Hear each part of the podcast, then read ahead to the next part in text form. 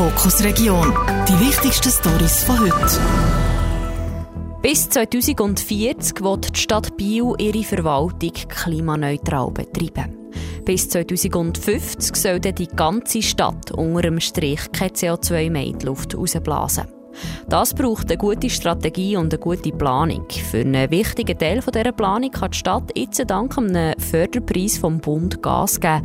Der Markus Böhni aus der Redaktion berichtet. Die Stadt Biel rennt in ihrer Klima- und Energiepolitik quasi schweizweit voraus. Das honoriert der Bund jetzt im Rahmen der sogenannten Frontrunner-Projektförderung mit einem finanziellen Zustupf von 190.000 Franken. Insgesamt kosten die Massnahmen rund 300.000 Franken. Im Bereich städtische Liegenschaften zum Beispiel kann die Stadt Biel jetzt bis Ende 2025 die nötigen Entscheidungsgrundlagen ausschaffen, für ihre Klimaziele zu erreichen, sagt Energie- und Umweltdirektorin Lena Frank. Also, dass wir am Schluss nachher wie Kategorien haben, zum Beispiel ein Gebäude, wo ein Kindergarten drin ist, das nicht geschützt ist, das ein Flachdach hat.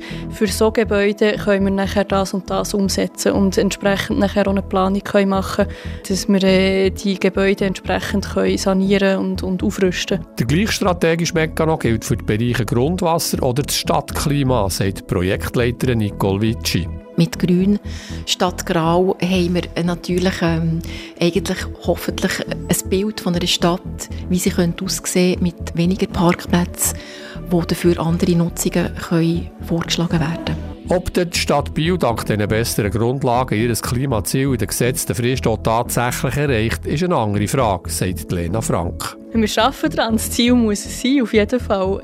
Die Frage ist, was das man umsetzen kann. Oder viele Gebäude muss man sowieso sanieren und dann wird, wird zum Beispiel eine Isolation mit der Sanierung gemacht werden.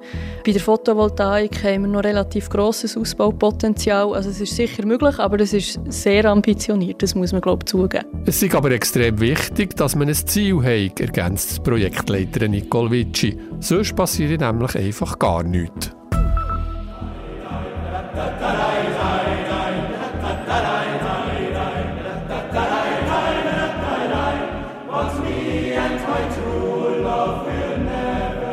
Das ist ein kurzer Mitschnitt von den Singknaben Solothurn aus dem Schweizer Chorwettbewerb zu Chur.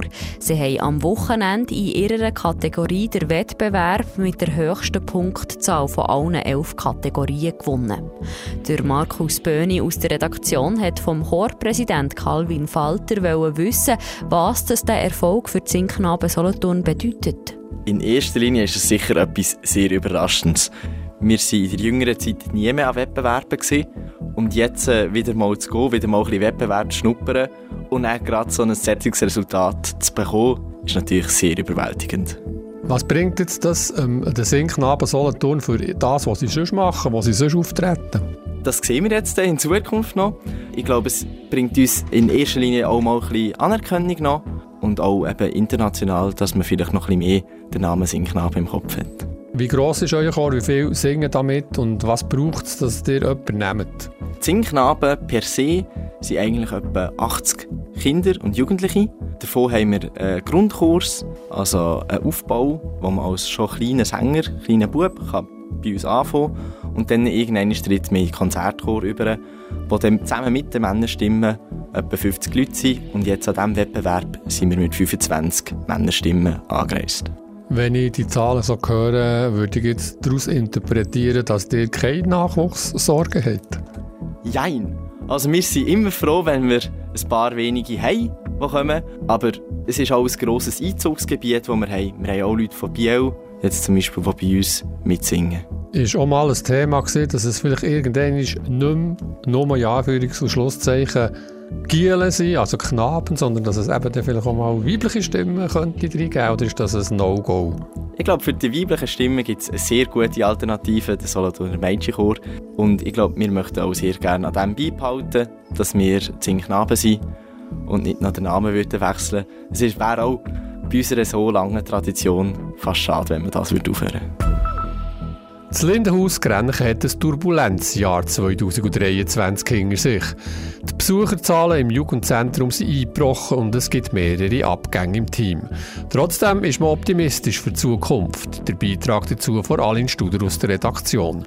28 Prozent weniger Jugendliche sind letztes Jahr ins Lindenhaus gekommen, verglichen mit dem Jahr vorher. Wieso genau das, so ist, ist laut dem Präsidenten des Jugendzentrum, Daniel Günther, schwierig zu sagen. Zum Beispiel haben sie Anfangs 2023 gewisse Angebote umgestellt. Und die Analyse zeigt, es hat im Jahresanfang ein bisschen geharzt. Das ist immer ein bisschen die Schwierigkeit, wenn man auf Jugendarbeit betreibt. Man kann nie sagen, ob die Leute können oder nicht. Gegen Ende Jahr sind dann wieder ein mehr Jugendliche ins Lindenhaus gekommen. Einfach nicht genug, dass sie die Zahlen vom Vorjahr wieder hätten erreicht. Nebst dem, dass sie die Jugendlichen jetzt wieder mehr ins Lindenhaus holen kommen auf den Vorstand aber noch andere grosse Herausforderungen zu. Es gehen nämlich gerade mehrere Mitarbeiterinnen und Mitarbeiter auf das Mal, darunter auch ein paar, die schon lange im Lindenhaus arbeiten. Das ist halt immer ein Gefahr, wenn man Leute hat, die sich schon sehr, sehr lange einsetzen, dass dann irgendwann auch Punkt kommt, wo sie sich äh, dafür entschließen, auszutreten oder etwas anderes zu machen. Trotz dieser grossen Aufgaben ist der Daniel Günther positiv gestimmt. Wir sind im Moment gerade dran, eine neue Leistungsvereinbarung zu machen mit der Stadt, wo uns gewisse Hemmnisse würde, äh, wegnehmen, die wir bisher hatten, um das Angebot zu gestalten. Und wir spüren auch starken Rückenwind sowohl von Politik wie auch von Stadt Grenchen. Der Daniel Günther hat den Eindruck, dass Grenchen sehr froh ist um das, was das Lindenhaus alles anbietet.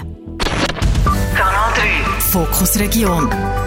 Nachhören auf Spotify und Apple Podcasts. Jederzeit kompakt informiert.